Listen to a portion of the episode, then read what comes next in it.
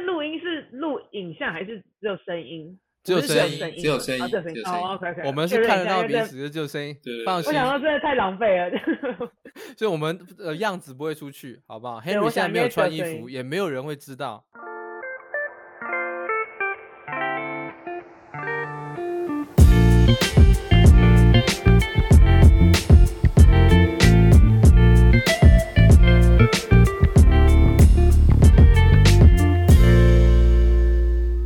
大家好，我是张轩。大家好，我是 Henry。欢迎大家收听《过来人》EP One。你现在收听的是《过来人》Podcast。过来人呢是一个介绍一到三岁儿童玩具的一个 Podcast。这个不是哦，《过来人》是一个访问在世界各地工作的台湾人的 Podcast，介绍他们的专业与生活，同时也分享他们如何从台湾出发，落脚在世界的故事。那我们今天要访问的是一位在美国波特兰当兽医师的台湾人 Lexi。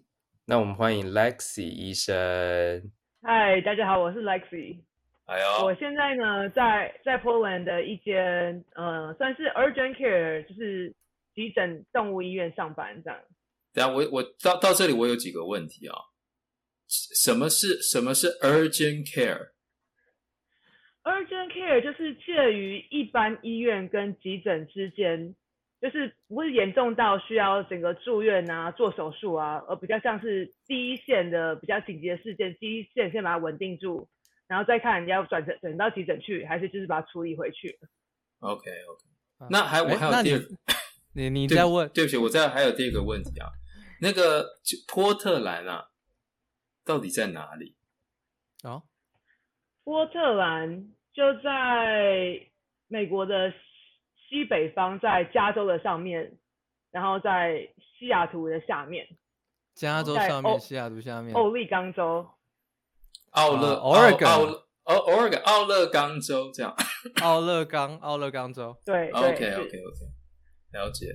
那那跟戏谷很近吗？我只知道戏谷这样，美国这边。等下等下等下，我等下我我你先不要回答 Henry 这个问题哦，Henry 你现在是你的角色设定是一个什么样的一个设定？没有，我是想说很多听众可能不知道，很多听众可能不知道，你你，你不需要自己角色设定，你就说我帮大家问，我感同身受嘛，我们很感同身受吗？好，那我帮观众问，我帮观众问，可能观众很多都知道说加州、戏谷、旧金山这样，那那个方位是哪里这样？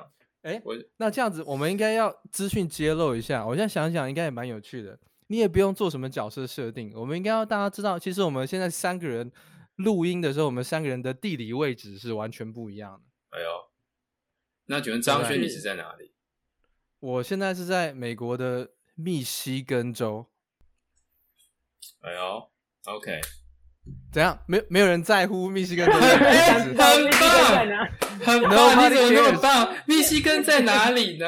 密西根在哪里？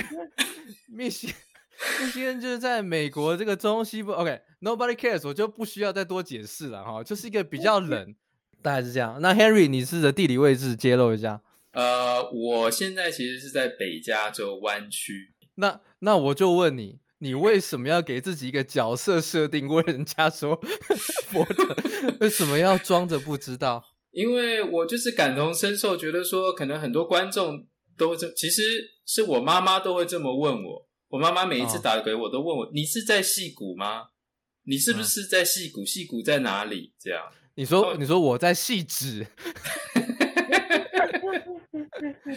所以这个 Lexi 应该是在就是我北边，好像开车可能要大概十个多小时的地方。对啊，波特兰其实也蛮远的，差不多十个小时吧。嗯，对，就是很多人会觉得说，会会有个错误印象说，哎，你们大家如果都住在这个州或是隔壁州，是不是开车半小时一个小时可以见到面？其实没有啊，没有。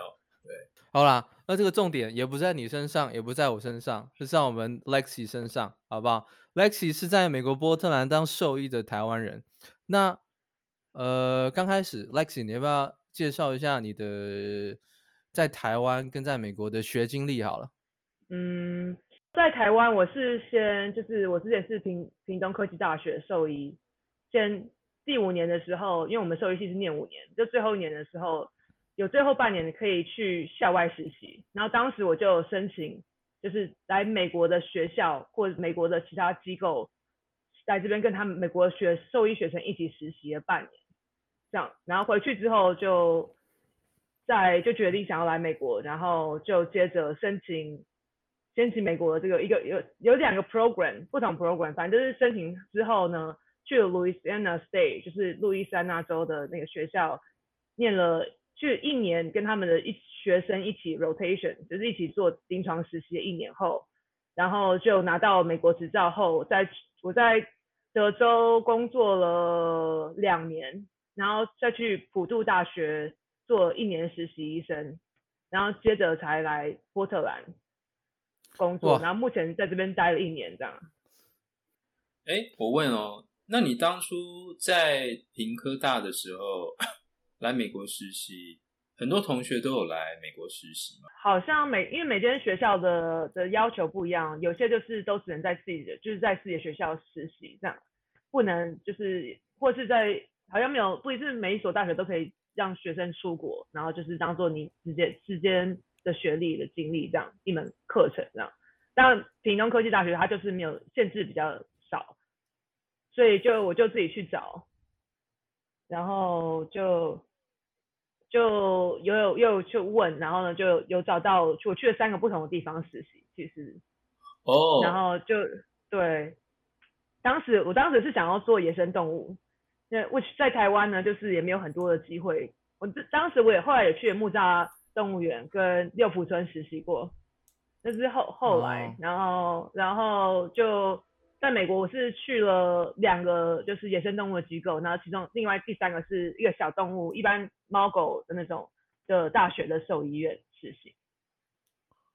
对哦，那你当初实习的时候来美国，你怎么你说不见得每个人都知道，那你怎么会知道可以申请去美国实习嘞？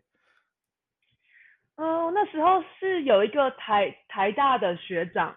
台大，我们对台大学长就是比较先驱的，就是比较早早一起早期去有已经闯过的，来我们就是听科大演讲这样，然后就是才知道有这么一条路，就是哦原来可以去美国当兽医，有这些机会跟可能，然后我才上网去找，然后就才找到一些一些机会，然后才去自己去找问询问，就是其实蛮多事你要自己规划，因为完全没有人。会帮你规划好，因为完全很少资讯，其实，所以你就是自己找网站，自己写 email 这样子去主动联络他们。那你出国那个实习啊，呃，你说你这样子申请的话，你是一间一间学校去，呃，他告诉你说哪些学校可以有，你主动去跟学校联系，看有没有这个机会可以申请，是这样子吗？呃，当初我是是那蛮早之前有一个网站。然后呢，有一些就是学长姐分享说他们有去过哪些学校实习，然后呢，就是要上网看。然后有些学校是你是要付钱的，而且还蛮贵的，你是要付一些学费，然后你才让能去里面申请。然后我就是找到比就是那时候找到有比较就是不用钱的地方。然后呢，还有就是野生动物机构的话，一个其实一个其中一个机构是有跟我们学校有一个野生动物收收容中心。有直接的合作关系，所以那个就是直接学校帮我安排好，然后在另外机构也是我自己找的，这样。哦，像你们这样子，你们同一届里面啊，跟你一样出国的人数多吗？就我和另外一个人，我我和另一个同学，我这一届，对，就我们两个而已，所以也没有很多。哇，那听起来是不是是不是那个出国这样子申请实习，他们是有扩大吗？是有扩大说，哎，我这个学校今年有多少扩大可以让外面的人来实习？有这种公开资讯吗？嗯，就是如果是那时候跟我们学校合作，那那好像那一年就是两个名额吧，我不知道后来有没有改变，就是那个直接的机构是就两个名额，每年两个名额，好像是。然后之后其他都是我自己找的，就是他没有不一定有限定多少人，也不知道多少人申请，就是要自己找。然后我就是那时候就是上网找，就是打关键字啊，然后呢，然后呢就会出现一些资讯，你就自己找，然后再主动联络。然后我们其实我们有一个很好的 Facebook group，叫做呃台湾兽医海外留学资讯站。是台湾兽医海外海外留学资讯站，对，非常长的一个 一个名称，对，就是一个 Facebook group，就是只要是兽医系，大家都应该都会让你进去，然后里面有很多很多学长姐的资讯。对，我当初也是看了一些网站，大家分享，哦、然后呢自己去研究，然后找。但其实如果你真的要找的话，其实也有很多英文的网站会告诉你说，哦，有些 international。就是一些国际学生的啊的的 extension，就是如果是以这种学生的方式来实习的话，不是叫 internship，叫做 extension，就是有点有点不一样的名。就是如果你还是学生身份的话，哦，就是打这个关键字搜，然后就会找出有一些网站，你就可以自己找你有兴趣的是什么，这样。嗯，那大概这些地方你找到你觉得合适的地方，你大概需要准备。哪些东西？嗯，就是一开始其实我想想看哦，好像每个地方不一样的。我觉得只要你主动 email 他们，然后能够他们真的是有开放给别人的话，就是他们都蛮主动跟你讲。那当初其实主要就是主要是签证，就是你要来美国，一定就是签证最麻烦。那我当初就是。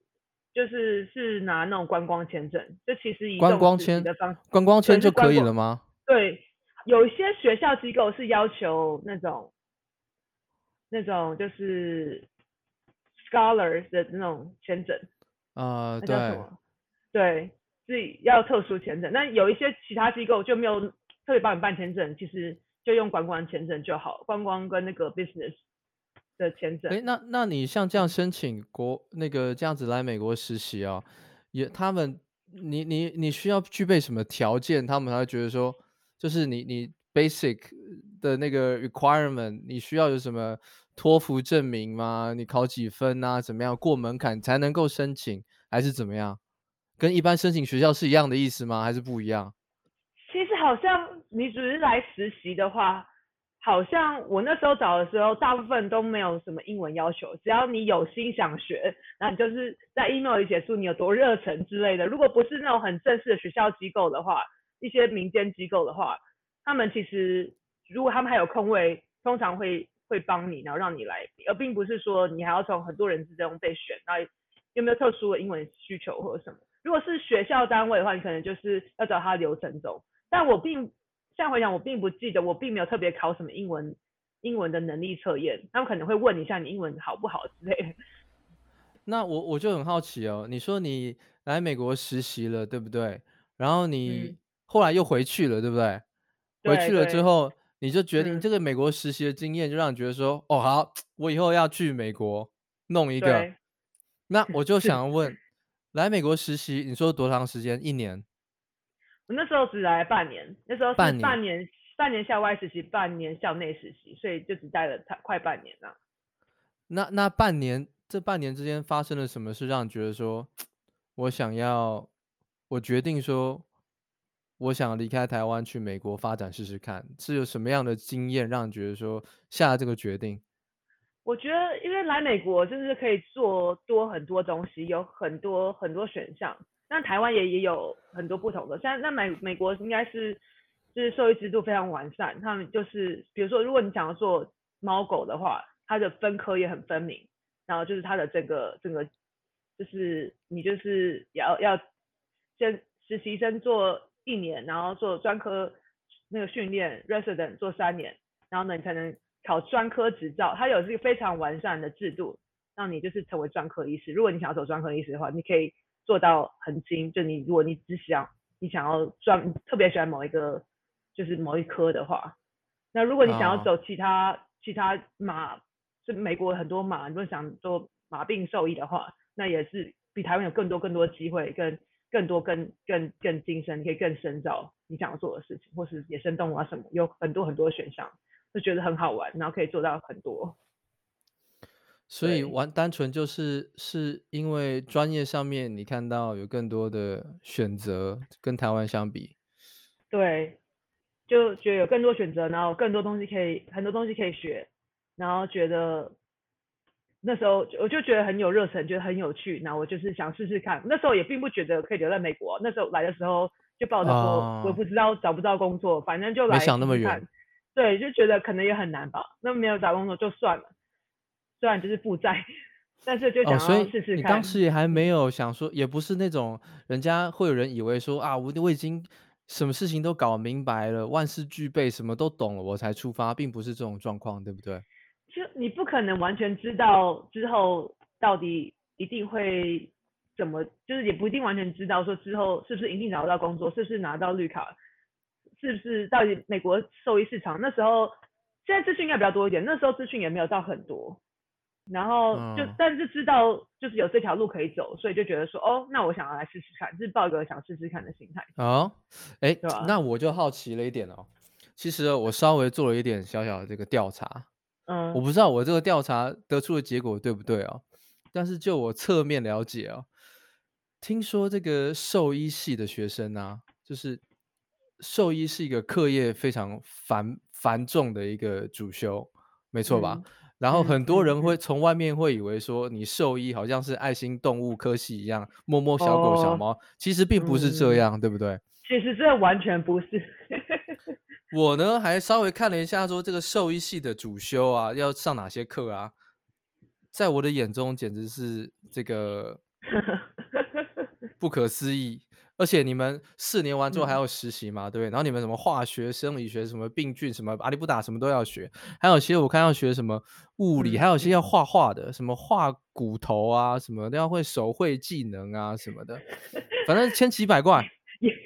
是是，也要看学校。我们是没有到真的画出来，但你要会认那些骨头，你要会认。但是我想说，对，我想要说的是，主要是说，好像很多兽医科系的学生学到后来呢，因为太硬了，嗯，然后好像最后都并没有真的去从事兽医相关的工作。嗯、这个是是嗯，是真的有这种状况吗？是真的有，其实我也没有实际的统计数字，但是因为兽医。其实，在美国环境跟台湾环境应该是也是两个不同的环境。如果要以台湾的环境说来来说的话，就是在台湾做兽医，其实就是第一点，你这个工时很长，然后压力很大。就是其实兽医真的不是一个很容易的事的的的一件事，就在台湾。好，你这个跟一般大众的这个想法应该是有出入，因为一般大众的会想说，哇靠，兽医去那边随便弄一个，收一大堆钱，肯定赚的口袋饱饱。哦、其实不是，对不对？其实真的不是，你以为就是摸摸猫，然后验验血，然后就是哦，就知道这是什么问题，然后就可以这么这么简单的医好吗？但是兽医实在这实在太精了，就是有太多科了，就是脑部啊、眼睛啊、全身的器官呢、啊，你全部都要懂。不，根本就是基本上不可能，嗯、你不可能知道所有一个每只动物怎么了，而且他们又不能说话，就你不能告诉我说对哦，我哪里痛，我哪里不舒服。哇，其实我是想要提到这个事情，但是我们再拉回来一下哈，这个哦，这边提供一个，我也查到一个背景资讯哦，这个 好啊，据这个中华民国台湾劳动部一百零四年的一个统计啊。嗯嗯，受雇的这个兽医从业人员呢，每周工作时间呢是七十五点八个小时，嗯、是法定正常工时的一点八倍。嗯、每个月上班的时间是两百九十个小时。给你一个 reference，、嗯、就是这个一般服务业受雇的这个人啊，他的上班时间每个月是一百七十五，可是兽医是两百九。还没完哦，还没完哦。嗯嗯，Be prepared，这接下来这个资讯非常 shocking，对我而言。你兽医刚毕业，在台湾这座岛上面，很多兽医的起薪是新台币三万元。嗯嗯嗯，我查到的资讯，真真的真的很辛苦。呃，我我在想。现在或许时速有好一点了，但也要看每间医院的差，或者你做什么兽医跟每间医院的差距很大，就是你是工时到底有多高多长。但是你刚毕业进去，薪水是真的很低，因为可能他们也觉得你就不能，你就不能独立看诊，因为你刚毕业你还是要跟着一个人，你也没办法说你书读一读你就瞬间就什么都会，菜鸟废废的这样。对，但是我还是觉得这是一个很不公平的起薪跟工时。这在在台湾这个薪水这个这个工作真的是你每天累到不行，然后压力很大，然后钱这么少，然后租金也很贵。那然后你你头脑知识很高，呃、很多知识在脑袋，很多专业，可是起薪很低。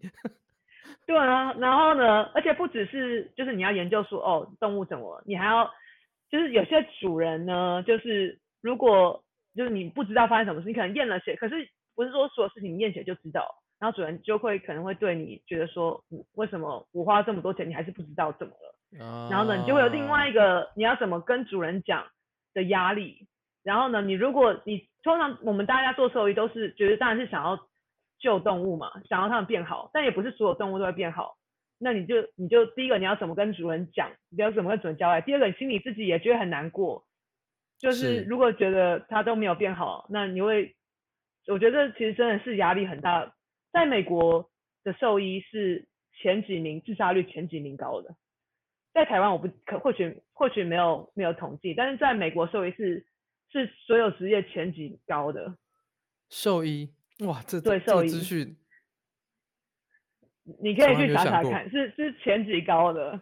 哎、欸，那我有点好奇，压力很大。嗯，有点好奇，在台湾的兽医或者在美国有没有常常会有这种医疗纠纷，然后告法院这种事情发生？哦，对啊，会啊。我觉得在美国可能更比台湾，或许比台湾更多一点。台湾好像比较多，就是会。在网络上写，然后呢写，我觉得这其实也不好，就就公开公开那个医师的名字，一星评价，这一心评价就算了。那如果写很多，然后公开医医生的名字，公开整个医院，然后呢，然后呢，就是一定都是一一方的说法嘛。嗯，那然后呢，很多就是那种，好，就说他们其实也是很爱他们动物啊。我不是想说他们这样不好，啊但是可能就会比较偏激一点。然后这个时候我就觉得。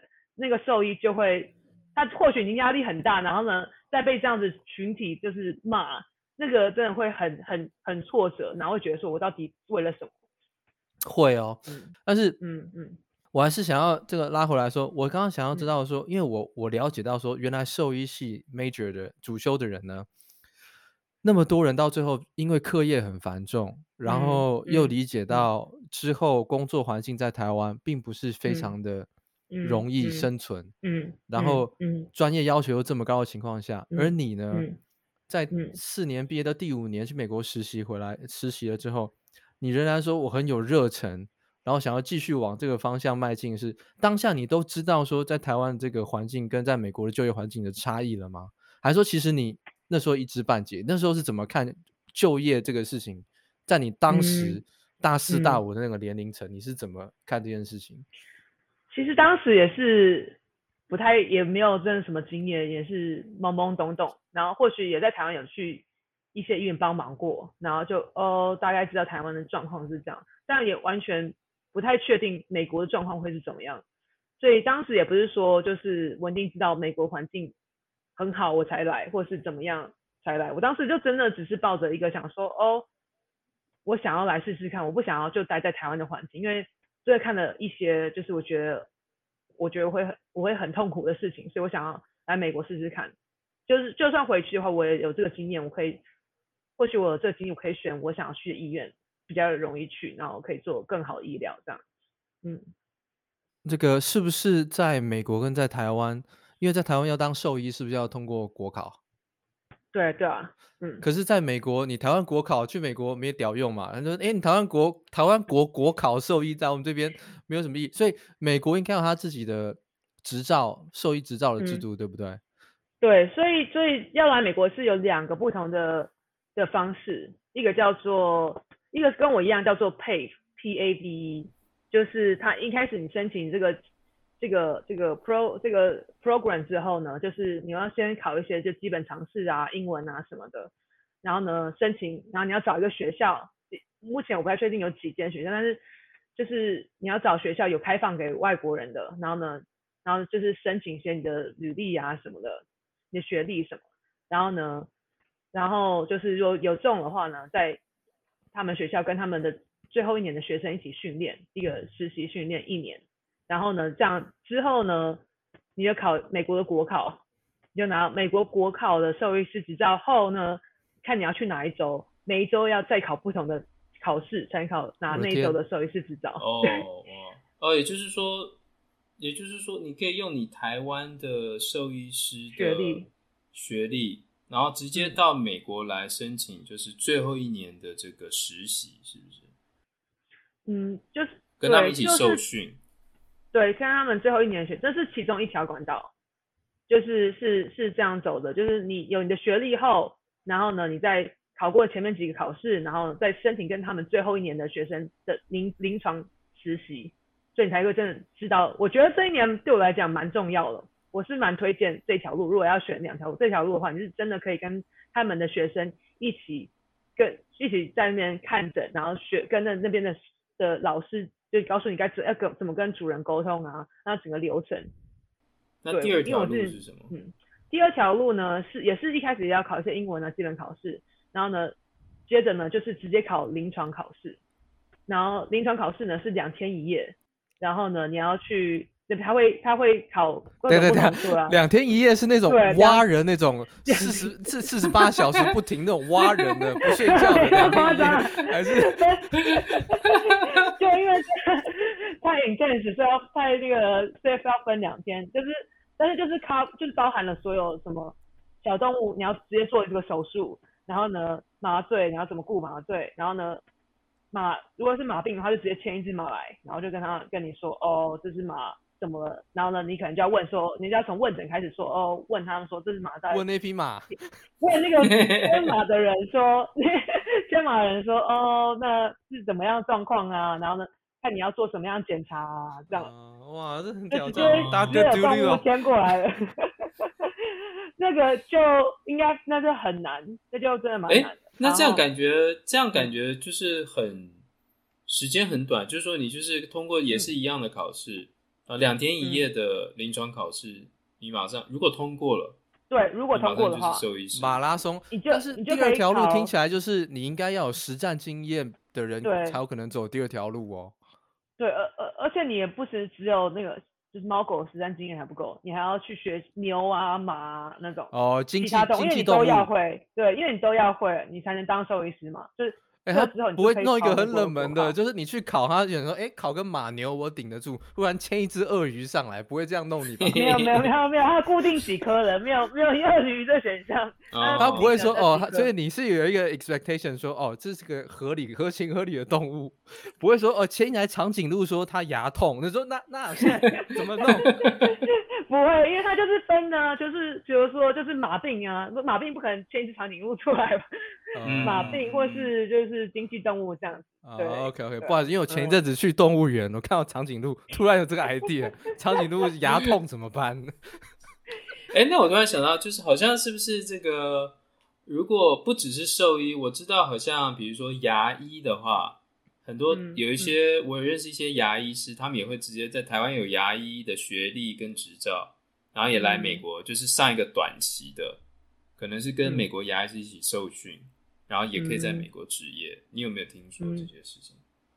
有，好像对，我不太确定他们的实际是是什么操作，但他们应该是有类似的的的方式，然后应该也是有考试，然后可以有找专选专科之类。如果你要走专科路线的话，对，就是说，就是说你，你你你不需要来美国再重新念一次牙医，不需要，你就是。你想要也可以，你可以也我在那边有遇到过其他一些。大陆人，他们就是直接重念，在美国重念一次兽医系，就在念四年。哦，对，然后就是看你怎么选择，但是美学费真的很贵，美国学费非常贵。对啊，那投十块再玩一遍呢？对啊，就可能你就会基础更扎实吧，但同时你就是在花四年，然后再花那个学费，真的会还得很辛苦。你说很多大陆人这样是因为？他们的学历不被承认吗？还是就是他们这样选择？其实老实说，我也不太确定，因为也不是所有学校都可以像我刚刚说的走那两条路，在台湾的的四所学校都可以了，但并不是所有学校都可以。Oh, okay. 但我不太确定，他们应该也是也是有些学校是可以走这样走走走同一条路，因为我之前的室友是一个大陆人，他是跟我走同一条路，然后其他我不太确定他们是为什么选择在念，嗯。那那你刚刚说这些路里面都都一定会有就是英文的考试，对不对？对。这个那我这个英文考试是所谓的是那种托福吗？还是说是他们自己的英文考试？就是雅思或托福。雅思或托福，就是、所以你可不可以？你还记不记得这个他们的这种要求是什么水平？要求我有点，呃，我那时候是考雅思，因为我其实我英文真的不太好。那个、哦、雅思，我是考雅思，因为他就是说的要求比较高。然后呢，okay. 因为雅思是跟真人对话，托福是用录音的嘛。哦，是这样。对、okay. 对对。然后大家都说雅思就是做真人对话的话，可能比较容易一点。所以我当时是选择、嗯、选选择雅思，然后我当时我也是很痛苦的考了三次才勉强过的。那那他那个他那个标准是什么样？我想要问的是，因为我想说，嗯嗯、我我在想说，在台湾的兽医生，因为讲真的，兽、嗯、医师大家嗯嗯，肯都很会念书，都聪明人，一定知道说有有有这样子一条路。那那不是那么多人选择的原因，会不会是因为英语门槛，大家自信不够？没有去挑战，嗯、还是说你觉得有什么原因？是因为让大家，嗯、呃，台湾人、嗯，其实我相信大家实力就是拼一拼，应该以实力上面都有机会。嗯、如果经济状况先不谈、嗯，那很多兽医背景的人没有走这条路的，嗯、想去试试的原因是什么？你觉得？我是不知道其他学校，但我以我的朋友来讲，就是大家是听听科大的同学们来讲，大部分说没有要来，很大原因真的都是觉得对自己英文没自信。就是觉得英文不好，oh. 但是另外还有就是家庭啊、钱啊什么。但我觉得第一关就把大家刷掉了，就是觉得说英文不好，然后就会不敢，就觉得没办法。而且我在想，在台湾教育呃环境长大的，然后你突然要用英文去写一封信给美国这边找实习啊，嗯、或者问他们这些，这其实这还是。有一点有点挑战哦，有点挑战。对对。哎、欸，我有点岔题的问一下，当初如果也要选台湾那个填兽医系哦，嗯，就是考大学，我以前是只考嘛，还是什么？嗯，对不对？那那个是英文会被选到的吗？就是要要英文要计分的吗？加成吗？对对，或者说有没有计分的加成去兽医系的话？哦，其实因为平科大是高职体系，是科技大学。它不是大学，对，对他，他不是，它不是走指考，哦，它是统测的，是不是？对，它统测，它是统测，所以不一样的系统。那台大中信，我之前有研究过，但老实说，我其实有点不太记得，应该没有特别着重英文这这一部这个部分，应该是生物的加成，我不太确定。我看到一个那个网络上面那个分享啊，就是有一个兽医科系的这个学生，他说。兽医在念书，在学校实习的时候，英文使用的比例就远超过其他科系的人，因为你们好像所有的专业术语啊，嗯、然后什么沟通啊，嗯、什么那些东西内容，全部都必须用英文专业术语去沟通。我觉得呢，还是要看学校。还是要看学校。你用的光台语就对了啦。我我在评课真的有一门，就是教授是专门都讲台语，我都听不懂他讲什么。欸、老师，你这样也不对啊！你说不讲英文，也不用这么极端，都全台语。就没办法选他的课。对啊，就是要对跟朋友多就是问一下，那样才比较懂。对。哦。嗯所以你觉得说，对于台湾学生的挑战，嗯、要出国，除了经济上面的挑战之外，嗯、个人部分比较大的就是英文门槛，是吗？对，而且就是要跨过自己的心理障碍，就是很多人都，我觉得很多人都是觉得是想要的，觉得这个是是很有发展性，我是想是想做这件事，但是可能第一步就把自己卡住了，就已经觉得我不行、哦、不行。但其实也不是，并不是大家都真的是都很厉害，什么都不好啊。也也不是大家都很有钱，只是看你敢不敢，就是试试看。我觉得那个很重要。我觉就是说，我觉得，嗯，我我也记得我在大学的时候要出国啊，然后要写这些呃申请资料啊，写这些信，其实真的很难，就也会吓我一跳。我以为你要假装一个说你这个英文在大学的时候很糟糕的这种一个人物设定，我以为你要 出来那种。没有，但是就是说，我觉得很多时候都是，就比如说，因为有很多学长姐都已经出过国了，然后他们就会告诉你说，哦，这个就这样写，啊，他们大概要看哪些东西，你就可以依循着他们的那个模式范本。范本，我觉得这其实你你是你是在什么学校有这么多范本可以参考？请问？哦哦，我在那个台北啦，我在台北大安区那边念的大。台北大安区的学校，对对对对对，比较比较有比较多范本可以参考，稍微比较多一点，我觉得刚好。对，是的，这种概念。OK OK，是的，我觉得你说的没错。我觉得其实有时候是一个下一个决定，对不对？就是说，虽然你可能大很多人不是每个人英文都到一个水平，下一个决定去挑战那个英文水平，也许光这个门槛过了之后。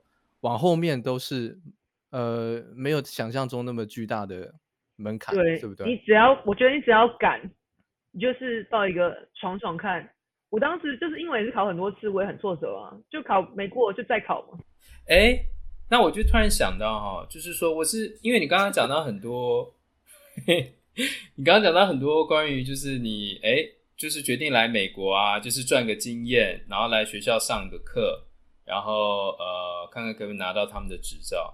那你最后是怎么决定说，诶，要在美国留下来找工作？还有就是说，这是不是很难？在美，在一个台湾人的兽医师在美国找兽医师的工作会不会很困难？我觉得好像是要看时期，因为我来的时候我觉得蛮幸运的，那时候就是兽医已经是比较缺的状态。听说就是在在几年之前。兽医市场其实就算美国人自己也不一定不容易找工作，但我我大概是五年前来的吧，然后训练一年，就在就是四年前开始找工作，然后那时候兽医就比较缺了，然后我当然我也是海投了很多工作啊，就是有一个网站，就是有时候只去，我就是履历全部先你要先准备好，然后就是全全部全投，然后其中就直接说我要绿卡，我要签证。然后台湾美国人什么什么资讯站那个网站是不是？不知道是美国的网站了，美国的美国的 美国的，就是让美国兽医师的网网站，上面有很多职缺。哦，对，就直接走，就直接从那边。那你有大概记得，比如说你当初总共投了几个工作？哦，我这样海投，我觉得我其实不太记得，但我觉得应该有上百。哇哇，好几次上班，就是反正 email 就是复制贴上，然后全部全句，然后看有没有人回你，没回就算，有回的，然后呢，他可能就问你说，哦，签证怎么样？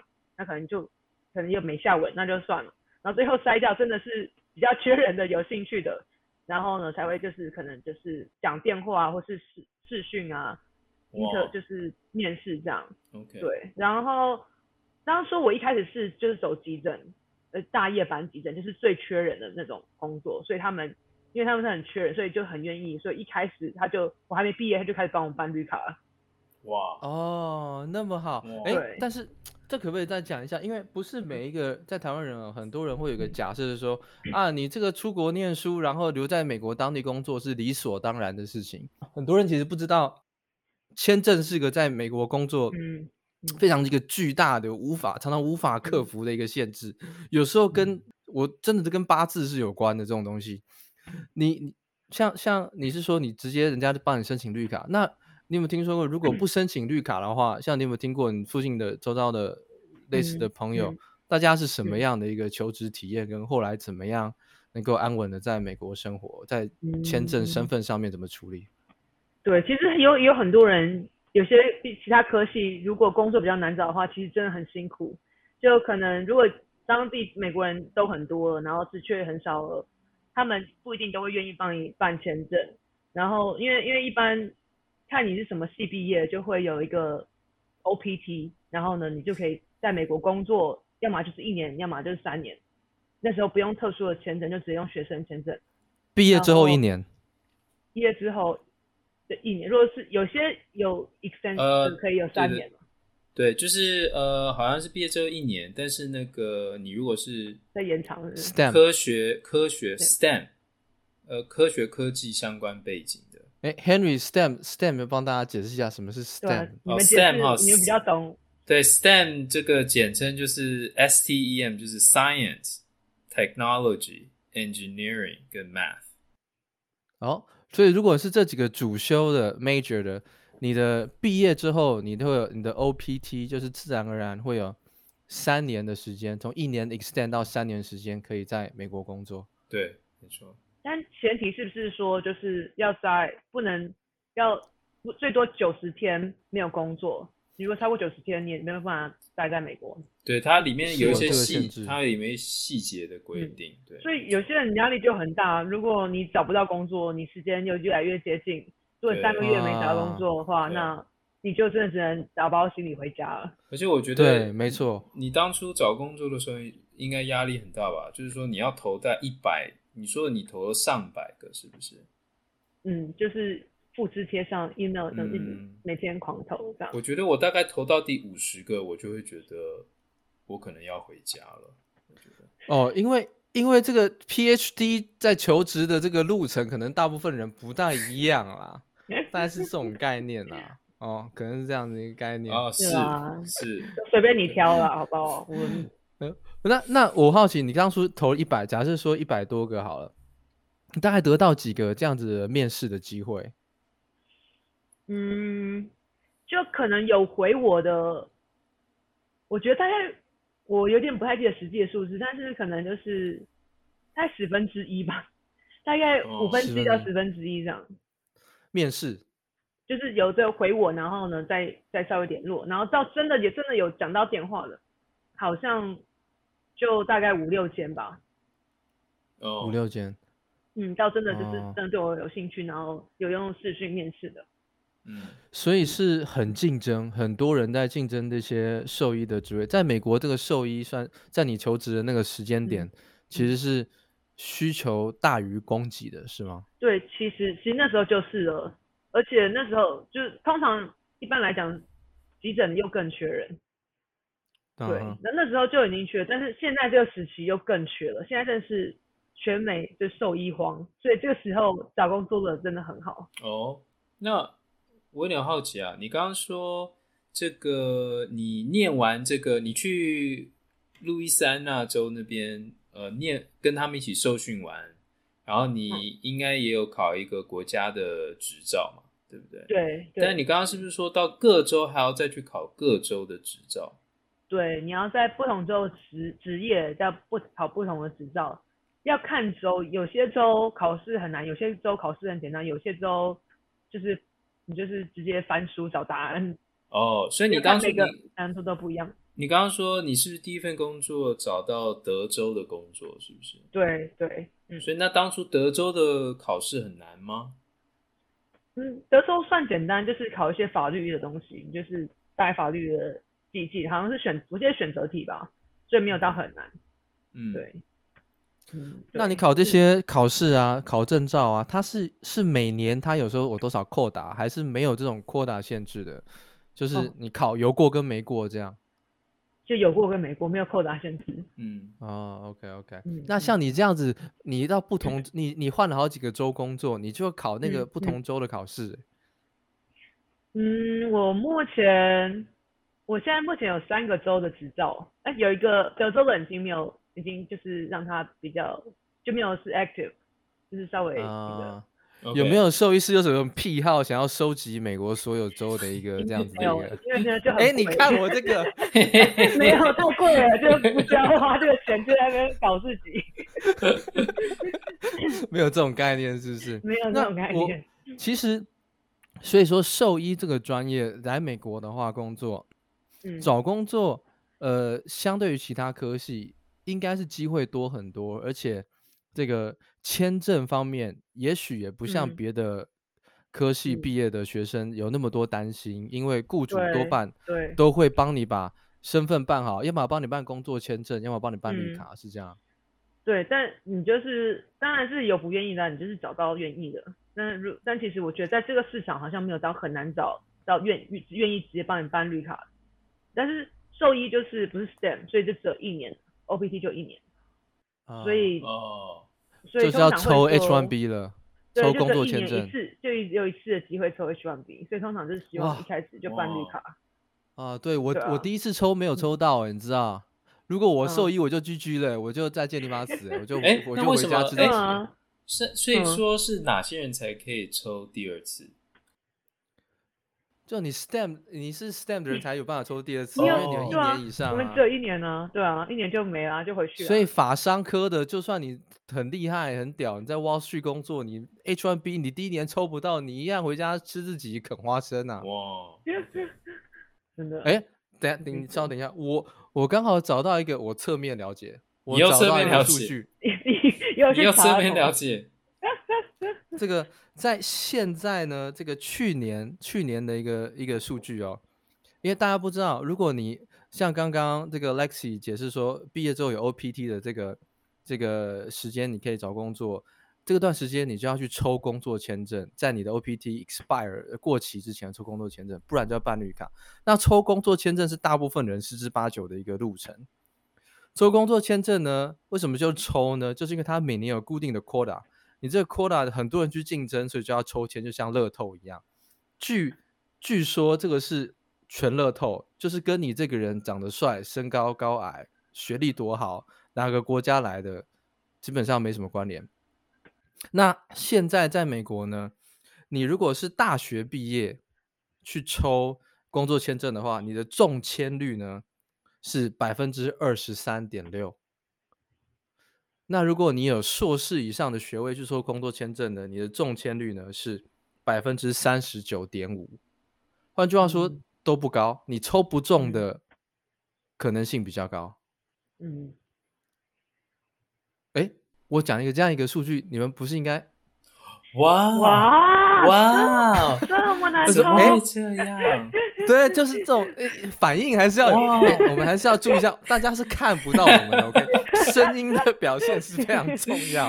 哇，是哦，哇，那怎么那么低？好困难哦。OK，OK，这反应高，OK，OK 了哈。所以要应该要这这个 message，我想讲就是说，那个在台湾，如果大家想要来美国找工作的人啊，要要，或者说大家看到很多人海归，并不是说这个人 没录用，loser。有时候，嗯，那、嗯、美国混不下去。嗯、其实大家要了解说，在美国工作，有时候不管再厉害，你如果进这个乐透系统抽抽工作签证，你如果没有抽到，你就是得离开美国。不管今天在 Facebook，、嗯、你在 Google 工作，你在 Wall Street 工作，你是什么样，这个都一样。所以很多人呢，这个人中之龙来到美国，好棒棒，很厉害，什么都很强，怎么样抽绿卡啊？不，抽工作签证抽不中，还是回去。鎩羽而归的大有人在，嗯。嗯，就真的也是很靠运气，八字真的是靠八字，对啊，所以这个大家要知道说，来美国工作其实本身就是一个风险，跟除了你的经济的条件，跟你的这个际遇啊，嗯、能不能找到好的工作，什么产业，薪水好不好之外，你的身份如果搞不定，其他地方再厉害，嗯、你都可能都得那个回家吃自己。真的，当初就是觉得。薪水我已经不管了，就是拿到身份最重要，先拿到身份再说。对，嗯，大家都有这种心情过。对，是的，对，嗯。哎，怎样？这一个比较哀伤的一个气氛。对，好像是哈。感叹一下，这么哀伤这样。回想我当初第一次抽工作签证的时候啊，那时候我就跟我经理讲说，哎，我如果我们是不是讨论一下，如果没有抽中的话，我我这个我们之后的 Plan B 是怎么样？我们经理那时候跟我讲说，没抽中。怎么没抽中？我从来没听过人家没抽中。你有抽一定中。我说，哎、欸，不是经理，你你这不是这样子。你你稍微了解一下，这个其实有可能抽不中。他说没有，然后就说我要上厕所就走了。尿遁逃走，尿遁，然后最后真的没抽中。没抽中，然后总会说：“哎、欸，经理，我没抽中。”他说：“啥？你确定你这个是是没抽中？”我说：“对，就没抽中。”他说：“那那那那你就是本公司第一人没抽中。”我说：“啊，那谢谢你啊，谢谢你哦。那现在怎么办？”所以那时候我也经历过一个非常令人紧张的一个身份的一个时期。嗯、还好我第二次抽中，不然的话、嗯、不敢想象。对，因为一一般工作好像不太会愿意直接帮你办绿卡嘛，通常都要你。先抽到抽中工作签证，然后呢，工作签证用完真的不行了，才愿意帮你办绿卡，对不对？据我所知，十之八九，十之八九，除非你碰到那种大家现在能见度比较高的，大家以为你在美国工作，不是在 Google 就是在 Facebook，除非这种能见度比较高的公司说，我一定挺你挺到底，好不好？挺到你办绿卡，办到政府说你要滚为止。除非这些这种公司以外，其他十之八九的公司都要等你到那种最后一步，你工作签证走到尽头了，给你办绿卡。嗯，那很多人工作签证都抽不到，或是说你你绿卡办也不顺利的，很多人工作几年也是离开了。嗯，像我也还在这个路途上。嗯嗯嗯，嗯嗯嗯嗯，辛苦辛苦。不过关于这个工作签证啊，还有一件事情可能可以跟大家讲一下，就是说，就是呃，基本上工作签大部分都要抽签啦。但是如果你呃的工作是这个学术单位性质的，那是不用抽签的。他们会直接给你，呃，工作签证。哦、那那请问学术单位多半是一个什么样学历的人在在申请会比较居多啊？这个可能是，我想大部分可能还是这个呃硕博士以上的哦，硕博是不是啊？比较宽松的一个概念，对，可能要博一下这样，对，可能要博，可能要博一下，博 一下，可能要可能要博一下，是啊、呃，你这可能要讲的明白一点啦。在美国，如果你博士毕业，能够申请绿卡的管道是不是多一种？对，没错。呃，博士毕业的话，如果你待在学术单位的话，那工作签证如果要办工作签证，他们会直接给你，这不需要签证。那另外一方面就是说，你如果博士毕业的话，你有时候不一定需要公司帮你办绿卡，你其实可以依照根据自己的学位。然后自己在学术上面的一些成果，直接以个人的名义跟呃美国政府办绿卡。哦，那其实因为现在呃，其实台湾博士生在美国办绿卡的这个人数非常多，所以说呃，如果来美国念研究所，然后想要在这边待下来的话，呃，有蛮多资讯可以看的，然后应该不会太难呃找到资讯。呃，帮自己办绿卡这样，嗯、那再加上就是说，因为他美国以个人名义办绿卡，他这个呃是是根根据各个国家，每一个国家有一个自己的这个呃，这叫什么 Q 队伍队伍对。所以，比如说你你你如果对，我不知道怎么讲 队伍队伍。所以说，你如果你的国家如果是人很多的，像比如说中国跟印度啊，那这种队伍就很长，你就要等非常非常久，你才办得到。但是如果是台湾的话，台湾地方很小，办的人其实再多也不会太多，所以呃，速度都还蛮快的。这样，其实现在好像只有中国跟印度有排队，对吧？对，基本上是这样。所以中国跟印度好像你现在就算你办绿卡，你顺顺利利，你排队，等你拿到绿卡了，可能至少都五六七八年以上。对，那真的很长，嗯、真的很长。嗯，对。但即使像我们其他国家，就是不是中国、印度的，你办绿卡，你顺顺的办，顺顺的办哦。你从刚开始准备到办到完拿到绿卡，如果你在两年拿到，算是非常厉害的。对，所以、哦、我。我还我一年半就拿到，算是蛮幸运。哇，这真的很厉害。不过也我有听说最近有比较快，因为好像最近后来就不用面试了。哦，interview 就 skip 掉了，是不是？嗯，对，好像有些朋友因为前阵子超慢了，前阵子就是因为那个疫情 backlog。对，但现在好像有加速。嗯，对对对对，哎，其实我还是想要这个在身份上面多讲一下，因为绿卡在台湾其实是一个比较。很多人会比较敏感，好像很泛政治化的一件东西。绿卡，你拿到绿卡不代表你起码是美国人哦，不是你拿到绿卡就是美国人哦。绿卡这这艺术是工，你拿到绿卡，你就可以在美国就是永久居留。你在美国如果没有工作的话，你不会像你拿工作签证 H1B 或者 OPT，你如果一没工作，呃，雇主帮你 fire 或者是你离职。多久天之内，你就必须要离境，这个是工作签证给你带来的限制。如果你拿到了绿卡，今天如果你不小心被开了，就是我搞了什么东西搞砸了，公司说你滚，Henry 你滚，然后你滚了之后呢，你不会就是说美国政府就说，哎，Henry 你被 fire 了，你被开掉，你现在请离开美国，不会，因为你有绿卡，可是不代表你变成美国人，这个我还是希望科普一下。对，还是没办法投票，或是这个对对对这个。这个大家不知道吗？哎，你这个，哎，其实很多人不知道，很多人不知道啊。哦，真的吗？OK，你不能大安区学校，你就你就觉得说大家你当都当常识哦。很多人都说啊，你考绿卡，你比狗狼，你是的。好像的确是啊，在台湾，比如说马英就是说啊，马英九怎么样有绿卡，然后大家就会说他是美国人，这样。美国人。对对，其实你有绿卡，只代表说你可以在这个国家一直待着，你不用说多久要离境。但是如果你是别的，你你如果呃工作签证的话，你没有工作的情况下，没有雇主，你就必须要离境。嗯嗯，是的。嗯，那我最后想要问个问题啊，就是说，嗯，那你这个一路这样在美国也很顺利的找到工作，然后现在又到了波特兰，那你这样看下来，你觉得？美国的兽医环境跟台湾的兽医环境有没有差很多？那你觉得差最多的是哪里？你说薪水还是说工作内容？呃，我想薪水应该是比台湾高很多吧。嗯、我们先讲薪水好了啦。好，我们讲 OK 好。你不用透露你的真完全明确的一个数字，嗯嗯、就是一个 range、嗯、一个概念。对对对对。首先，大家要知道，美国每一周。的薪水的的的的集聚可以差到很大，因为每一周呢，你要缴的税差距也很多，你你生活要你房房价也差很多，然后呢，一般开销也差很多，所以每一周共同样兽医呢，在每一周的的薪水可以差距到很大。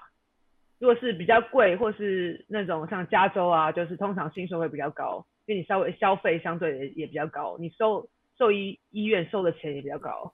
那如果比较比较小乡下，嗯，像是人家路易斯安那，就是一个比较比较小的那种路易斯安那里面比较小的城市那种，就是真的是人可以到很少那种小城市的话，相对的人也比较少，然后给的薪水也也差很多。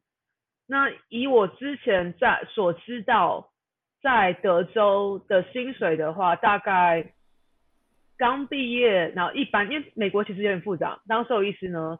就是有分成一般的医师，就是就是通常都只是最简单的，就是打打疫苗啊，然后呢结扎啊，然后呢皮肤病啊，比较简单的的的诊，最基本的的那种就是 general practice，就是一般加医科的那种医师的薪水，如果嗯刚毕业，可能差不多年薪大概可能七万八万美金吧，七万八万到十万，七万八万就是大概。两百多到三百万台币，这个是税前的数字吗？对对，就对，在美国，好，你你讲好了。呃，我只想跟大家知道说，在美国有时候你听到人家讲说，哎，你年薪多少，薪水多少，大家跟你讲个数字，大家就说，哇，这个数字换算成台币，大家觉得说好像这个数字很大。嗯，其实根据你在不同的州，你被课的税不一样啊。对，有时候这个课的税下来啊，你如果在一些州啊，就是。对那个州的居民啊，就是比较要求比较高的哈，就是这种收税收比较高的，有时候到你的口袋里所剩无几。嗯、对，可能在德州是没有免州税，所以好一点。但是你就是你赚你赚的钱越多，你要缴税的的那个比率也越高。嗯、对，所以说对，呃，大概可能七万到十万年薪。那如果你是做急诊的话。那如果呢说一些大夜班、啊，有些通常是轮着大夜班跟就是白天的班的话，呃，现在的现在环境，我觉得应该可以大概到十二到十五万年薪。在德州的话，在德州，嗯，那如果你是专科医师的话，比如说专科也要看哪个专科，像像那种专门做手术的专科医师的话，我其实不知道他们赚多少，但应该赚多很多。我觉得我不知道他赚多少，但是他左手右手都戴劳力士，不知道为什么。我觉得至少有二十到三十吧。哦，至少。欸、你为什么左手右手都戴手表？然后，然后又看你啊，内科医师好像就稍稍微比较没那么多一点，但应该还是都会比急诊多一些。对，嗯、然后就看你看你哪一科啊，或是如果你是对野生动物很有热忱的人，去动物园那种。我是不知道实际薪水，但我知道通常都比一般收益还低。哦，哇，这动物园比较低，动物园动物园反而很低，就是因为大家都想去，然后呢，动物园的话就没有主人付你钱呢、啊，他就是你就受雇于一个，要不然就是公家机关或什么，基本上算是公家单位嘛。对，但是但是你要从你要从长颈鹿管到企鹅，哎，对，其实所以所以是都是有一个有梦的人，对啊，就是还有梦想的人的人才会真的一做做动物园或野生动物，而且哇，其实，在专科里面做野生动物或动物园兽医呢，那是非常几乎是全级竞争的，非常非常难进。如果你要走这个专科，就算他薪水很少，还是非常多人想要去。对，非常多人想，你非常非常难，真的进入这个专科的这个路程。嗯，哇，这跟我们一般人的这个预测是不一样的，完全没想到。但是我们太市侩了，太市侩，觉得说，选手你还去跑个派给？因为之前也有也有去过，我觉得其实真的很好玩。然后你真的觉得很很有趣，然后你不用面对主人的压力，然后呢，你就可以尽量。医疗他们这样，OK，对，然后所以你你当初去普渡也是做这个专科医师的训练吗？对不对？我当初是有考虑要走专科，所以我去做了一年的实习医生，就是他是先一年的实习医生，然后三年的那个住院医师。那我当时去去普渡就是想说，我想看看，先去当实习医生看看，就是在那一年就去不同的诊轮轮了一遍。那我后来决定，我就是走继续走急诊，没有而没有继续往上申请。哦、oh，OK。对，但是其实有很多来这边的学长姐，大家都是为了专科而来的，就是他们就是对某一科很有兴趣，就是来这边就是为了想要考专科。那可能跟我走的路会有点不一样。我是我是毕业后先找工作拿绿卡就已经安全了，我在想说哦，我要不要继续走专科？嗯嗯嗯。但很多其他人呢是直接。拿到执照后就直接申请实习医生，那这就有你就是用把那个 OPT 那一年的免签证的那个工作的就直接压在你的实习医生的那一年哦，所以你如果接下来没有上住院医师的话，就有签证问题，就会就回家，就就他们还是有其其他的，他还是有些很有心的学长姐都都留下来了，你就是要去找其他那种会愿意帮你办签证的学校。有不同的那种，就是说像也也有点像实习生那种，然后呢，他们如果愿意帮你办什么，嗯、然后呢就可能要再多熬几年的，哦、拼一把的，对，就是真的很拼，但是压力真的会非常大。OK，嗯，了解。对，但是蛮多学长姐都很厉害，就都拿到专科执照了。嗯，那我们刚刚谈到这个薪水的部分嘛，那我现在、嗯、那我就有点好奇说，那比如说那。如果就纯就工作环境啊，还有发展啊、嗯、等等，嗯嗯，你觉得美国的兽医的这个行业跟台湾有没有差很多？我觉得差非常多哎、欸，就是首先以工作环境来讲的话，在在美国呢，其实助理可以做大部分的事情，你就是他就是兽医，基本上就是动脑，然后给命令，然后跟主人讲话，其他事都交给助理做。哦。那当然，如果要手术什么，是你是兽医做。但是如果比如说抽血啊，或是上上留置针啊，那种都是都是助理的工作。那在台湾的话，助理不行做这些，就是抽血什么、上留置针这种技术性的，还是要还是是要兽医才能做。所以在台湾就你就要做比较多杂事，在美国的的的助理都可以做到比较多的事，然后兽医比较多就是。比较专心在你想要做什么，哦、然后呢，这可能是法律上面的差异是吗？法医疗行为的定义不一样。因为台湾以前好像有兽医所，就是像兽医助助理的那个学校，但后来好像没了，所以呢，就会有比较多，后来就比较多限制。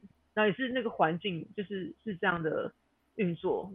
然后在美国就真的比较多是，因为他就因为兽医就是是一个。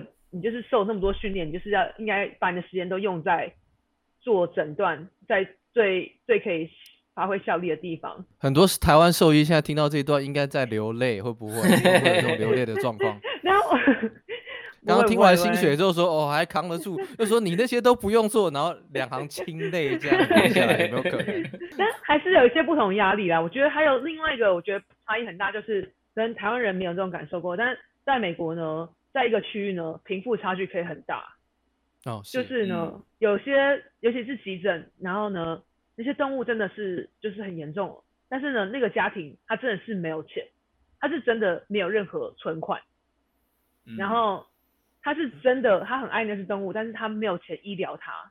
那这时候呢，你就会在一个非常纠结的状况，因为你不能免费帮他做所有东西，你有可能你老板也不可能让你做，你就随便随便你花钱，然后你又会对他觉得感觉到很可怜，他觉得那动物很可怜，那对动物觉得他很不公平，然后同时呢，主人看人有些他就会会转而生气，对你生气说你根本就只要钱，你根本就不爱动物，哇，所以这也是会是一个很困难的状况，是，所以你你。你面临到了这个家庭，就是养宠物的家庭的这个这个状况，可能比较更多，更比台湾人更复杂。那像你，你平常的工作环境啊，工作时数啊，跟你说你你你可能专注在就是比较专业上面的这个事情才是你做，这个跟台湾的差异大吗？你的工作时数啊，还有你的这样子影响你的生活样貌啊，像台湾很明显的 twenty four seven 可能完全没有休息嘛。那像你在美国当兽医。你的工时啊，跟生活 style 会是一个什么样的状态？我觉得，因为后来大家意识到兽医兽医的自杀率真的很高，然后就更多，我们就更常谈到这些呃兽医的生活品质、兽兽医的时数那些，你要保你要平衡，不能 burn out，不能让自己就是很倦怠。然后，所以我觉得现像很多医院呢，都反而比一般工作时时数还少，像。尤其是急诊，我之前的工作在在德德州的工作是，呃，就是一个礼拜上三天，但是那时候是大夜班啊，一天可能十二到十四小时，对，然后那时候就觉得很棒了。哦、但我现在就找到更好的工作，哎、就是我笑笑一个，刚刚、哎、那个微笑的这样，不好意思，笑 的合不拢嘴，这样合不拢嘴，我告诉你，每次说完大家都傻眼，因为我就只要。做三天，一天十二小时，然后休六天，所以每三天休六休休几天？休六休休六天。说对，所以我只有三分之一。通常人家说照样造句的话，说做多少休多少，通常第一个数字会大于第二个数字。对对。可是你没有，你是第一个数字小于于第二个，而且是是第二个数字的一半。对，做三休六，你工作三天休六天，休六天，是的。所以很，如果你的朋友今天在日历上随便找一天打电话给你说，哎，Lexi 怎么样怎么样，很大的机会你今天休假。对，就是对，有 就照这个定义上面来讲，有三分之二的几率是可以找到我的，三分之一的几率。啊，所以我帮大家统整一下哈。在美国工作哈，兽医哈，这个在德州这个 reference 点的话呢，起薪刚学校毕业大概七到十万美金年薪，然后后来呢，你如果找到更好的工作呢，像在波特兰有些很好的单位呢，可能可以做到做三休六，如果没有搞搞反的话，你可能做三天休六天，现在的薪资当然就哦更肯定是往上这个增长了，但是我这边就不细问了，但是我可以给大家一个。有用的一个公开资讯，在美国其实薪资并不像台湾那么敏感，是个这个神秘的数字不能够讲。如果你到美国的一些劳工局的网站啊，叫做这个呃这个，我看一下我的小小笔记哈，这个 FLC 啊，Foreign Labor Center 就是外国工作者的这个中心的网站，FLC 你可以查到，它会告诉你外国人呢，你可以查各个区域每一个州。每一个郡、每一个城市、各个区域，某一种职业类别，像是兽医也是其中一种，它的薪资几个集聚，你都可以查得到。嗯，所以你很在美国工作的薪资是很透明的，你可以直接去用这个单位、这个这个网站的资讯去查自己得到的薪资是不是一个处于比较平均，或者偏高，或者偏低，或是你想要对这个区域的薪资有一个基本的了解。怎么样是个合理的薪资在这里？但我要想要补充一点，就是薪水就在那个 range，但是其实受益大部分是有嗯 production 的，就是你做多少，你赚了多少，那你可能就是会分到几 percent。所以呢，也要看你有看的速度，或是看的整有多少，所以那个是才会会有差别的。哦，所以你的意思是说，不是定除了不是定的一个，除了这个七到十万这个数字之外。也看你那一年做的是不是比较多、比较快，可能还可以再往上增长，嗯、这样。嗯，算嗯，通常都是会有个底薪，然后你要赚到超过那个底薪才可以有加上去的钱，这样。哦，懂吗？哇、嗯、，OK，好，我这个肤浅的讲完了哈。啊、呃，那换个角度来讲好了，如果一位兽医师啊，你会希望说，饲主对于兽医这个职业跟工作内容有什么样的了解，让你们在比较能够避免医病之间的误会或是关系？大家来看兽医的时候，什么样什么样的观念先有的话，沟通上什么会更顺畅一点？嗯，可我觉得大家可能可能会抱有觉得说，哦，那。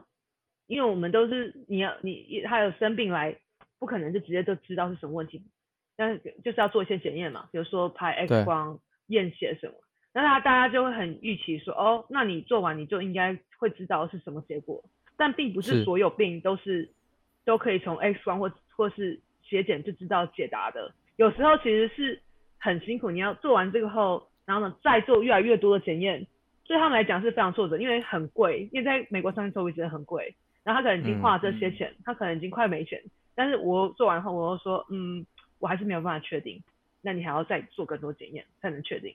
然后这时候他们，哇，对他们就会弹药弹药打完了，对，我也会对他们觉得很不好意思，但是我真的没有办法给他一个结论，到底什么，嗯、所以有些就会很比较挫折，但我觉得就可能就会在当下可能就没办法接受这件事情，对不对？就可能这种我们通常都会给他们不同的选项。那就说我没办法确定，但是我当然会有一点一些想法，说大概是哪类的，但我没办法确定是哪一个病。那有这些这些可能，我告诉他，我觉得有这些可能。然后呢，那如果没有没有真的没有办法没有钱可以做更进阶检查，那就说那我们先试试看做些处置，做些治疗，看他有没有好。那就是另外一个选项。嗯、但是有钱的话，你是全部都 run 完，你才会比较知道怎么样。但是如果真的没钱的话，那就是嗯先做处置，没有好的话，那真的不行，那就还是得得去。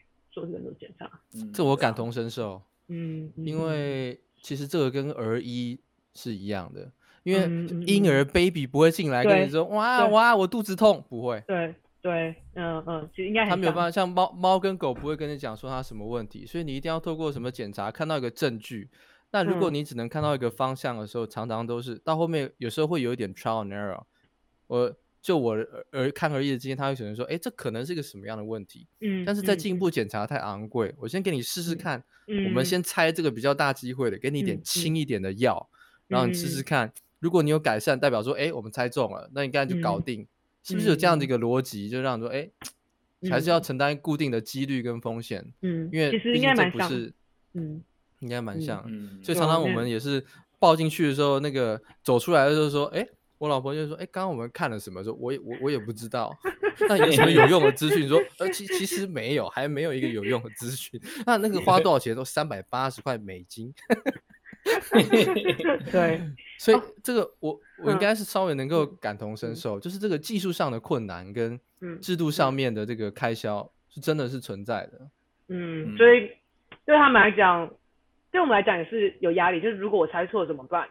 如所以就。”所以其实就对啊，所以我们也是有压力的，但是希望它变好，嗯、对吧？对吧？所以希望事主也了解说，这个技术上面的困难，并不是说兽医就是给你冲康就可以想给你多弄一点钱，嗯、是因为 对我们必要的医疗流程。对对，在台湾，嗯、在台湾大家会觉得说看兽医很贵，在美国应该是更贵啊。哦，对，贵很多，贵非常多。我我可以大概告诉一下大家，我在这个。算就是 urgent care 的大概费用，嗯，我们诊疗费，就你走进来呢，只要我我碰到那只动物做了一个理学检查，就是一百一百六十美金。理学检查指的就是说就摸一摸看一看。哎，那就不对了。是没错，你就是要检查。我说一个一个一个外行的人，外行的人看到就是，对对，就说如果如果我是一个阿嬷，就说啊，你给他嘣嘣的快快的，刚刚收一百六十美金，那你干嘛丢啊？就有这种对话。对对对。但其实你是有专业在观察，然后再摸，就说哎有没有异状？是有专业，可是外行人看就是说，哎刚刚摸摸摸两下，刚刚休息，哎刚丢，就会有这种误解啊。对。对，然后呢，这边我们在我们医院拍 X 光就要四百六美金，嗯，然后四百六，然后验血好像也差不多三百多，三百五吧。所以所以你呢，就是可能还没做到医疗一个诊疗，就是一千块美金，要一千块美金，验血就快一千块了。然后如果所以如果有没有帮助，就是说今天我要进去带我的宠物去看医生，然后就跟医生先讲说，哎、欸，医生来讲，我给你扣打了一千块美金哦。你看，哎呦，我要赶快爬！你如果不小心把我这个打掉，我就没有了。有有有有有有有，其实这样蛮有用。如果一开始就说我真的没钱，我只有五百块。对，因为你还没有进入到医疗行为，你就没有你就没钱的话，那会很沮丧，因为你已经对给了你的全部了，你的爱都出去了。所以要沟通。如果他就说我就是没钱，我就只有两百块、三百块，而且好，那你愿花这钱呢去验血什么？那没办法治疗，你还不如试试看治疗看看，大概怎么可能？我我就想要说，这种专业上的门槛真的很高，因为像我，嗯、我高中的时候就把我的生物课本卖给隔壁班，因为我在解剖青蛙的时候，我觉得很痛苦。嗯、那像你们这种专业，然后我当了爸爸之后啊，很容易哭，就是我看到小动物，嗯、然后小孩子的新闻的时候，嗯、就很伤心。嗯，然后这加。起来哦，加起来的话，想要你们的工作内容哦。真的，当然我也没那个智商去做了，但是我甚至可以想象这个工作的门槛是真的很高，嗯、在专业上跟心理准备上门槛很高。嗯、所以休六天假是不是有没有道理了？好了、啊，可以啦，可能 可以吧。可是讲讲完之后，台湾 这个兽医协会又 还是扛不住，还是扛不住，还是说我好这块压力呀、啊。所以这样看来，嗯、这个来美国当兽医，嗯，你应该觉得很值得吧？我觉得，对啊，我觉得，嗯、呃，这一路走来真的是也是经历很多，但是会有非常多挫折的时候。嗯、是，因因为一开始，尤其而且我英文真的没有很好，一要一直重复。对，一开始就直接去去跟第一年的时候就觉得。很压力很大，因为你就是等等于直接把自己把自己丢在全美国人的环境，嗯，然后你要就直接要跟人各种沟通，因为对社会来讲沟通很重要，不是是，因为有些工作你就在家用用电脑就好，但我们就是很多时间都是在跟主人讲。哎、欸，你是影你是不是影射我跟 Henry 的工作在家用电脑？没有，没错，没错，有些人就是可以 work from home 都待在家，啊、不用出门这样。哦，这样子。对，然后一开始如果交朋友随便乱聊就算，你还要解释给主人听，说这个病是什么，那为什么会这样？那为什么要安乐？对，哎哎，我又要安乐。对，这也是。因为我真的可以想象，这是个很困难的对话。而且主人真的会，你要你要承受他们的情绪。对，会很情绪。嗯。对，虽然会忍不，有时候还是会忍不住一起落，跟着落泪，就要躲起来，会偷哭这样。我因为这我可以想象。嗯对，有时候有些就很突然，他们完全没办法接受。有一些就是觉得猫狗就是陪着主人一起长大的啊，可能是大学过过高中、大学长养开始养，就是一路就是在你最重要里程碑，它都在那。可你一个人的时候，你失恋的时候，就它在那陪你。对他们来讲也是对，会也会这也是也会很难过的点。嗯，所以医生、兽医也是每天都要承受这些这样子的情绪。对，对，但我觉得还是必要的。你有时候必须要抽离。你如果永远都跟着他们陷进去的话，你根本做不了。所以要真的要。所以你是不是抽离？你你是不是休假六天都在抽烟喝酒？每天就是麻痹自己，醉倒在家，太伤心，都不出门，关在里面。没有，我波特兰很好玩，每天都跑出去玩，各种。啊，OK OK，户外活动，爬山啊，爬山啊，露营啊什么的。嗯，对，OK OK。波波波特兰，波特兰好像是一个很美丽的城市。哇，这个画风转的太快了，等一下我情绪还拉不回来。我想要稍微我转转换一点正面的，好不好？好了好了，不要讲这么这么沉重的。嗯，我想要补充一点，就是就像你之前讲的，大家可能会觉得来美国呢，你就是家里要很有钱，或者你就是要。要英文很好，或者你就是要多聪明多聪明。但我真的觉得，就是我家也没有特别有钱的，我家也是用去贷款，我家也没有钱可以供我上上学，就是贷款出来，然后英文我也是考了好多次才过，然后来这边也是跌跌撞撞，但是最后最后拿到拿到执照后，在在美国的薪水就是要再去还那个贷款，其实没有到这么痛苦，因为就是还一年相对容易。对，所以我就觉得，如果你、嗯、如果真的想来的话，我真的觉得会总会有方法的，只要你敢尝试，然后就一就不要放弃。带着这个帮助动物的心到这个世界上别的地方，也可以顺便帮助到自己。是是是，真的。对啊，我觉得这个是一个非常正面的资讯啊。那也我们今天聊的也差不多了哈。嗯。OK，那今天就谢谢我们 Lexi 接受我们的访问啦。嗯、我们下次见。Yes，拜拜，拜拜，拜拜。